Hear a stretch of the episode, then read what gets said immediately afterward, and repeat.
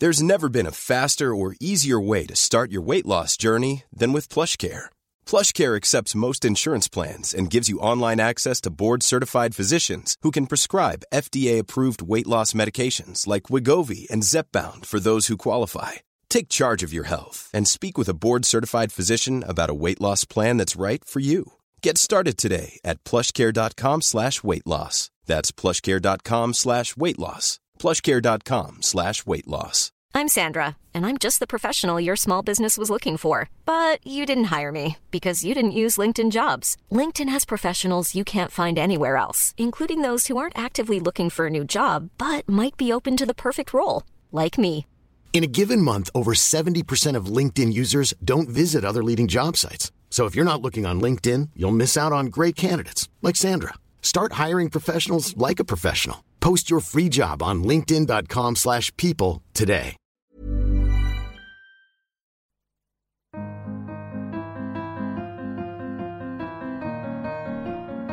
Hello, and welcome back to the Prospect Interview, where we meet the brightest minds and talk about the ideas that matter politics, arts, and society. I'm Tom Clark, editor of Prospect magazine. This week, we're going to talk to Sameer Rahim, our very own literary editor, and these days, an urbane figure who lives in the world of letters. But as he's written for us this summer, things were very different when he was a boy of nine and found himself taken prisoner by none other than Saddam Hussein.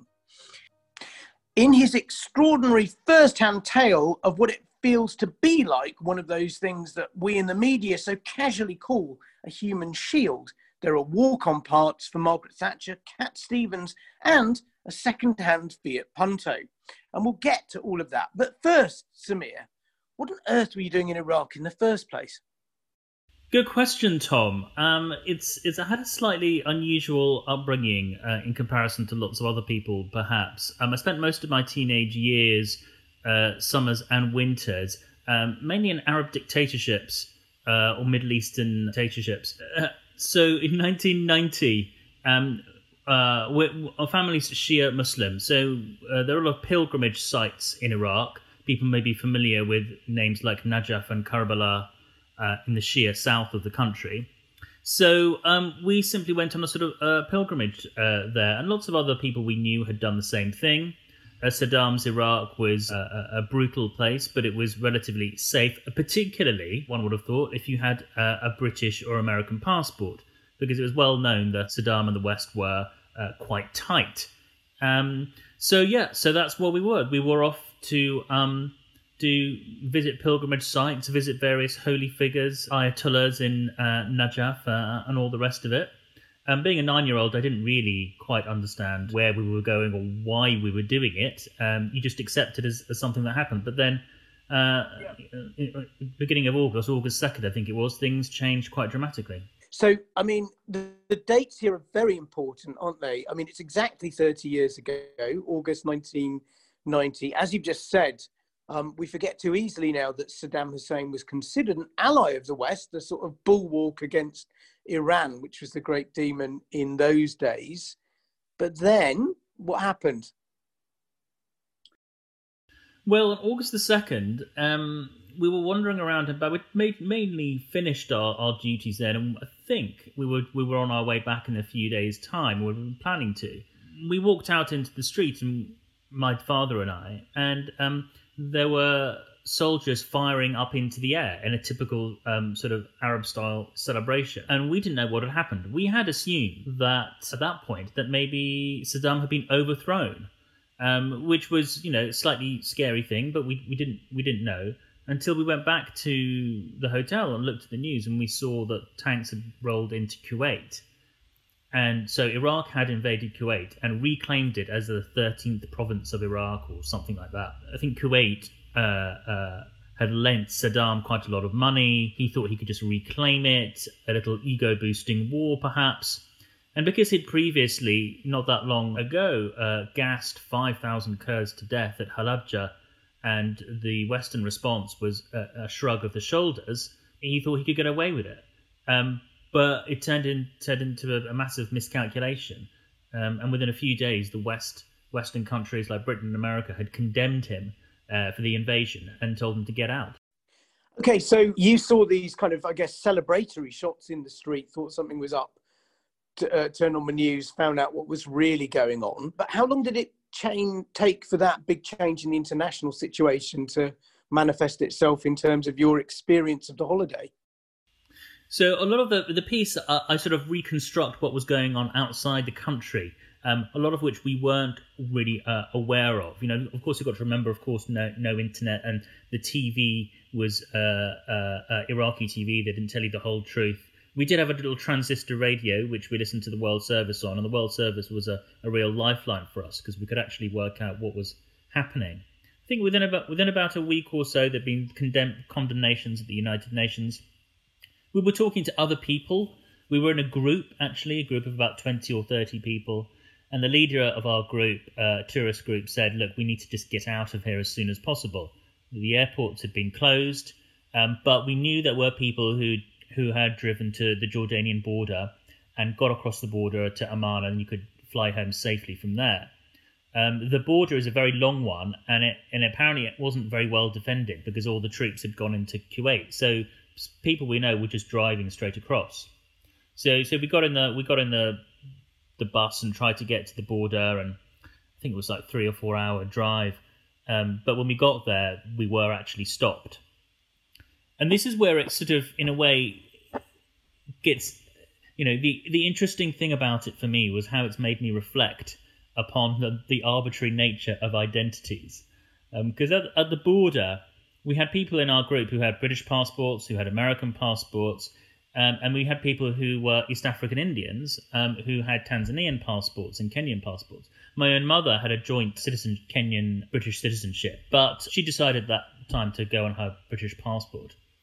But we were divided, and we were divided into the people who were British and American, and we were told to stay and go back to Baghdad, and the people who were Kenyan or Tanzanian or belonged to countries which were uh, developing or you know in some kind of third world alliance somehow with Iraq were were told to leave. And it was such an interesting reversal of the usual hierarchy of privilege because usually when you're going around the world, a British passport will accrue you know respect. Um, it will, you know, it's the sort of the, brute geopolitical power it means you can't mess around with a British person as much as you can um, someone from a weaker country. But uh, Saddam, in his perverse way, wanted to reverse that dynamic, um, and he wanted, um, especially, to target um, um those Western countries who had uh, who had condemned him. So at this point, you're realizing you're going back to Baghdad on the bus. Are you feeling panic? Like, I mean, you're young, so you might not understand, but does it feel like things are kind of under control, or does it feel like you really have got no idea what's going on? My mum and dad, I think, were definitely panicking and speaking to my mum about it. She was very, very anxious. You know, in our family, I didn't talk about this in the piece actually, but there are. Our family knows what it's like when suddenly political changes happen very fast. My dad grew up in Zanzibar, and there was a revolution there in 1962, which effectively meant that everyone in the family uh, either had to leave or within a few years was sort of kick, kicked out, basically. Um, a very settled society can suddenly change extremely quickly. So um, they were sort of aware of that in, uh, in that way. I think um, my sister, who was 14 at the time, she was much more aware of it. She was also extremely ill at the time, just with a stomach upset and various other things, um, which which didn't help. Um, but yeah, no, it, it, was bizarre, and we ended up um, being put into a grand hotel called the Mansour Melia um, on the banks of uh, uh, the River Tigris, and we were sort of put into a corridor along with everyone else in our group. Um, and we weren't allowed to leave that corridor. There were guards at the end of the door, taken out for meals at various times. But, but essentially, we had a month of just sitting and waiting um, to see what fate Saddam had in store for us. And you mentioned in the piece that there was, you know, uh, at least on one occasion, access to the swimming pool, and they were kind of parading, in some sense, you know, what luxury conditions they could keep you in. But those conditions also changed quite quickly, didn't they? Yes, and this is something again. Your hand memory plays tricks on you. Um, so I remember that we used to go swimming all the time, um, and I remember going swimming in the in, in the pool there. Um, and Tariq Aziz, uh, the Iraq's uh, deputy prime minister, he said, "Well, you know, hostages. There, if there were hostages, they wouldn't be swimming in swimming pools and sitting around partying, and they're having a great luxury time." You know, the fiction were, was that we were guests of Saddam Hussein. Um, but in subsequent researches, looking in newspapers and and, and, and uh, books written about um, the incident, it, it, it was actually only for two two or three days that we were allowed to do that, and we were photographed for effectively propaganda purposes. Um, I do remember it was sort of surreally sinister because um, we were sitting around this pool or diving into it, and there were these sort of Iraqi goons with walkie talkies wrapped in newspapers wandering around looking at us the whole time. It was an odd sort of um, conspicuous inconspicuousness, you know, almost like they wanted to be seen as us being sort of looked on, and um, it gave you a little taste of what it must have been like to live in Saddam's Iraq, where um, you know being spied on and being careful of everything that you said um, was so um, you know such a, a, key part of Ba'athist dictatorship. Um, and um, did the I'm sure this would register quite highly with a nine-year-old. Were you given okay food, and did that also get worse during the month? Yeah, no, it started off fine, um, and then but I don't remember it much at the beginning, but I remember by the end it was just basically no, like the the food was you know the bread was moldy, the food was um, wasn't particularly nice.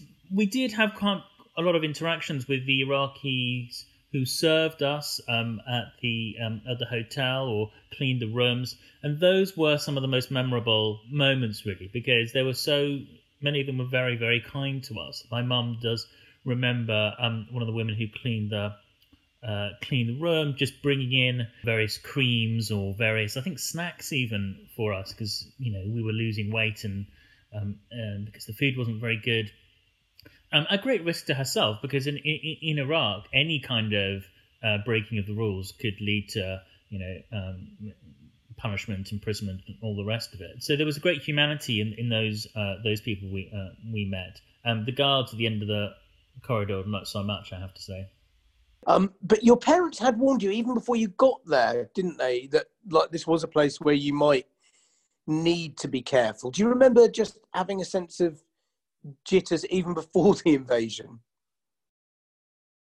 Absolutely. Um, so, um, as I mentioned before, we're we're Shia Muslims, so that that means that you're immediately um, under suspicion in Iraq because uh, Saddam was a Ba'athist and you know nominally Sunni and whatever his religious beliefs or otherwise, he certainly hated Shias because he felt like um, they had sided with Iran during the uh, the Iran-Iraq war, and also because Shias are the majority of the people in um, Iraq um, and had never been comfortable with with him ruling them. So we had a sort of alliance with that. We knew someone who had a family friend who had visited Iraq for similar reasons, for pilgrimage reasons, and had, because he had stayed some time in Iran as well, had been arrested and actually imprisoned and held in awful conditions and tortured. And he had told us about all this. So there was that sense of nervousness, there was that sense of, you know, who we were, um, uh, did define us in some ways. Um, we felt an anomaly. We felt like a sort of um, a weird sort of in betweeny people in a way because um, I think I'm sure when Saddam decided to capture all the uh, British and American hostages. Um, you know, there was BA cabin crew, there were engineers who worked in Kuwait, there were uh, British people who had, uh, you know, were moving through the country, expats he he was looking for you know basically white English telegenic people who he can taunt uh, George W. Bush and Margaret Thatcher with. I'm sure it didn't even occur to him that there would be such a thing as a a British Muslim, let alone British Shia Muslims who were uh, in his country. So when we were captured, we had we were in this sort of in between state where we were sort of slightly ignored. I think we were dumped in the the the the hotel but other more sort of valuably telegenic hostages were given much worse conditions than us. And I think it's important to emphasize that we got away really quite lightly in comparison with others. You know, many were moved to uh, camps next to military installations or dams. Many were beaten up. Many had um, some some uh, horrible experiences there. Um, in a way, our identity was a sort of crack that we sort of you know, it was a, it was a protection in some ways, but also the Shia aspect meant that we were also nervous because you know if he'd found out that we were he knew sort of knew that we were Shia because we'd gone on this pilgrimage, but if he suddenly started to care about it, that could have got more tricky. Many of us have those stubborn pounds that seem impossible to lose, no matter how good we eat or how hard we work out. My solution is PlushCare PlushCare is a leading telehealth provider with doctors who are there for you day and night to partner with you in your weight loss journey. They can prescribe FDA-approved weight loss medications like Wegovy and Zepbound for those who qualify. Plus, they accept most insurance plans. To get started, visit plushcare.com slash weight loss. That's plushcare.com slash weight loss. Hey, Dave. Yeah, Randy. Since we founded Bombas, we've always said our socks, underwear, and T-shirts are super soft. Any new ideas? Maybe sublimely soft. Or disgustingly cozy. Wait, what? I got it. Bombas. Absurdly comfortable essentials for yourself and for those facing homelessness. Because one purchased equals one donated. Wow, did we just write an ad? Yes. Bombas. Big comfort for everyone. Go to bombas.com slash ACAST and use code ACAST for 20% off your first purchase. Hiring for your small business? If you're not looking for professionals on LinkedIn, you're looking in the wrong place. That's like looking for your car keys in a fish tank. LinkedIn helps you hire professionals you can't find anywhere else, even those who aren't actively searching for a new job but might be open to the perfect role. In a given month, over 70% of LinkedIn users don't even visit other leading job sites. So start looking in the right place. With LinkedIn, you can hire professionals like a professional. Post your free job on linkedin.com slash people today. Okay, so you've, you've, you've talked um, about the kind of diversity of the foreigners who happen to be in Iraq at this time. Have you got any idea what how many of them there were overall? And then have you got um, a clear story about how in the end they started to get out, including you and your family, of course? Yeah, there were there were actually hundreds of us. Um, the the people, if you read the accounts, um, there's a book by Tim Lewis called The Human Shield, which is quite interesting. Um, the the people who were in Kuwait, there were a lot of British expat workers uh, in Kuwait living on compounds, and because they were actually the brunt of the invasion, they had a slightly different kind of experience. A couple of them tried to leave by going into the desert as well and trying to get to the border, as we did. Uh, people were shot dead. Uh, British uh, citizens were shot dead there, and um, you know what Saddam was doing with us. You know, he's such in a way a fascinating figure. And i don't know i've been watching the documentary the brilliant harrowing documentary um, once upon a time in iraq uh, on the bbc i advise anyone what in listening to this to to watch it immediately because it's completely brilliant. And a lot of that is trying to analyze saddam in a way. And he's both incredibly cunning in, uh, and really quite intelligent in some ways but also just he didn't really have a long-term strategy other than just trying to capture people and create fear. I think he thought that the the West, once they saw their people under lock and key, they would crumble and give in to him. In fact, if you read the accounts, uh, George W. Bush says things like, "Oh, you know, well, yes, the hostages are important, but we don't really know what to do with them, and we don't negotiate with, uh, you know, uh, foreign states or people who take hostages." And um, uh, Margaret Thatcher tried to shame him by saying that, you know, uh, real leaders don't hide behind the um, uh, the skirts of women and children. Saddam, I think he enjoyed the theatre of it as much as anything else. Um, there's this footage which we did see while we were in Iraq of um, some British, British hostages being introduced to him. Um, there's a famous picture of a, a, a six-year-old boy called Stuart Lockwood having his hair hair patted rather sinisterly uh, by Saddam um, and they were sort of there appealing to him in, in person. Um, there was a thought, by the way, that um, I, as a nine-year-old, could maybe, you know, uh, uh, go and appeal to Saddam in person as well, and uh, somehow, you know, as you know, as, as though he was sort of a caliph of old, go and so, sort of um, offer ourselves up uh, in obeisance to him. But that that never happened. He started to get challenged at some of these meetings. Apparently, um, some of the the the the, the people are saying, "Oh, why are you keeping us here?" You know, um, oh, we've got bad conditions, and you know, so so he was put under pressure in that way. And what actually happened was a slightly sort of bizarre form of celebrity diplomacy. Is ultimately what got us out. Um, so first of all, he did uh, listen to Margaret Thatcher, um, if you ever heard her saying that, and he did release Women and Children, and that's when we, me, my mother, and my sister left at the end of August. But my dad, in a was way, kept on- Sameer, w- w- was that then the worst bit because you're left to go home and you've got no idea then, really no idea when your dad's going to get out, I guess, and and and that then you know the, the idea that that you've got this family, it's in a different place. It's not that anymore. It's that your family's been for the moment torn apart. Yeah, the split up was was the moment when I think my parent, I mean, like they'd done very very well in controlling their emotions, protecting us from their own fear, and trying to normalize everything. But I think it was it was at that point I think that it you know we, I don't remember actually anything about us leaving the hotel. But then what we did was we went back to the hotel in the evening. We were due to fly out the next day, but my mum wanted to see my dad again, and so she went back to the hotel with us and said that she um, had forgotten something. Um, and they let us back in, and my dad, to his total surprise, saw us there. And you know, there was an emotional moment when we when we met up. Yeah, no, it was tough. It was tough that separation, and somehow the unknowable nature of it. You know, what was actually going to happen? You know, would Saddam just, you know, what would have he done? He could have just executed everyone, you know, and in a way he wouldn't have been in a worse position because he was going to be invaded anyway. Um, uh, so that was that was a struggle. But again, you so we had this sort of weird sort of celebrity diplomacy, as I was saying. So and because the governments couldn't negotiate directly, various figures started to come over. People with either associations with Iraq or ex-politicians. So uh, Willy Brandt came over to negotiate with him. Tony Benn came over and had a chat with Saddam. Jesse Jackson came over. And each one coming over uh, sort of brought home Edward Heath, of course, who uh, who I think had connections with Iraq in some way. Um, each one got a sort of legitimizing meeting with Saddam, and he could film that and feel ter- terribly self-important.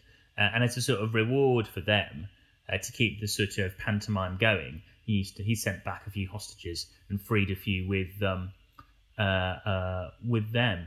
Um, and so uh, for us, it was uh, Yusuf Islam, or Yusuf as I think he's known now. He's the the former singer Cat Stevens, who was and still is a quite a prominent figure in the British Muslim community. Obviously, had an aura of celebrity, um, and he went over there, as he said very cannily, to appeal to the the Muslim conscience of Saddam Hussein to free these fellow Muslims and uh, and all the rest of it. And um, and that's eventually in, in October what what happened. He came over and then he he brought back a good five or six people, including including my dad. So just to add to the surreal nature of the whole thing, it was Yusuf Islam who uh, who freed my father.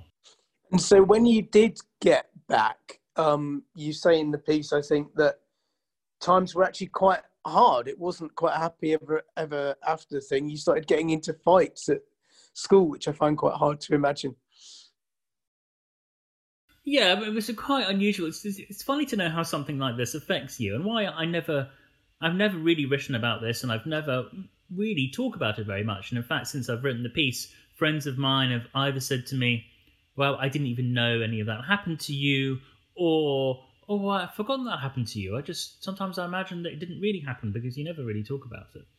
And uh, and it was, you know, our our situation was by no means as harrowing and as horrible as others uh, hostages, and really nothing in comparison to what the Iraqi people had to go through. So I suppose I'd always been a bit nervous about writing about it because I didn't really want to claim myself as a sort of, um, you know, victim of Saddam as uh, in comparison to the the real victims. I, re- I think. But I suppose it did have uh, it did have some kind of influence on me. As a family, we simply decided not to talk about it in the way that families do. Um, we started to refer to it as the time we got stuck in Iraq. You know, so we just got stuck there, and then we were released. Um, I think because I was so young, I maybe I couldn't really articulate it very well what what I'd been through um, and um, what I'd seen. Um, you know, there was no counselling offered or anything like that. And my sister is now a head teacher, and she would she said to me, you know, now if you know a pupil's pet dies, they will offer them counselling. You know, there there is a lot more awareness of uh, of these things now. And so we just sort of try to damp it down. But then I do look back on it now. So I did have a really troubled year at school that year, and you know, and um, you know, getting to fights and all the rest of it. So there must have been some sort of anger or, or whatever. I think the biggest influence on me, just just looking back, was an awareness um, of the role of uh, what propaganda can do to you as a person. You can start believing propaganda. In fact, if you're living in a situation like that, and we were terrified of what we, you know, what we were allowed to say and what we weren't allowed to say when we were there. So my parents thought the easiest thing to do was to basically teach us and tell us to say that you know Saddam was a great person, blah blah blah, and we and that's what we we could say and think. And and if you repeat something enough, eventually you you start to believe it. So there's a sort of weird doubleness there. So you sort of know what you're doing and where the situation you're in is terrible, and this person is is an evil despot. At the same time, your security is based on sort of trying to uh, assuage them and appease them. So I think I've always been interested in, um, you know, matters of, uh, you know, political propaganda and uh, how politics works in that way. And maybe maybe it's because of that. And uh, finally, just in terms of the aftermath, you do mention there was at some point uh, some compensation. I promised in the intro we'd get to this Fiat Punto. Um, when did that arrive? I mean, it took ages. Um, so, you know, as people know, the Iraq War happened, the first Gulf War, um, and then but Saddam was still in power. Then there was sanctions against Saddam, um, and there was always this UN process where the, the, the, oil assets of the country would be used to offer us um, something like a financial compensation for uh, uh, for our experience. And we used to get letters from you know uh, rather sort of uh, important looking United Nations letterheaded missives through the post um, saying, you know, we've you know more progress and you know we're going to be getting the compensation to you soon.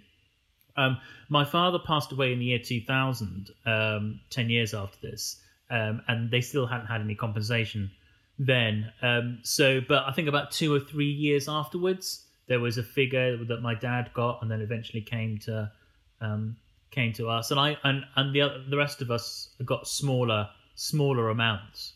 Um, I think I think I got like something like fifteen hundred pounds or two thousand pounds or something. I can't remember. Um, but anyway, I used the money to buy my first car, which was a Fiat Punto. Um, so some compensation at least for uh, for that weird experience.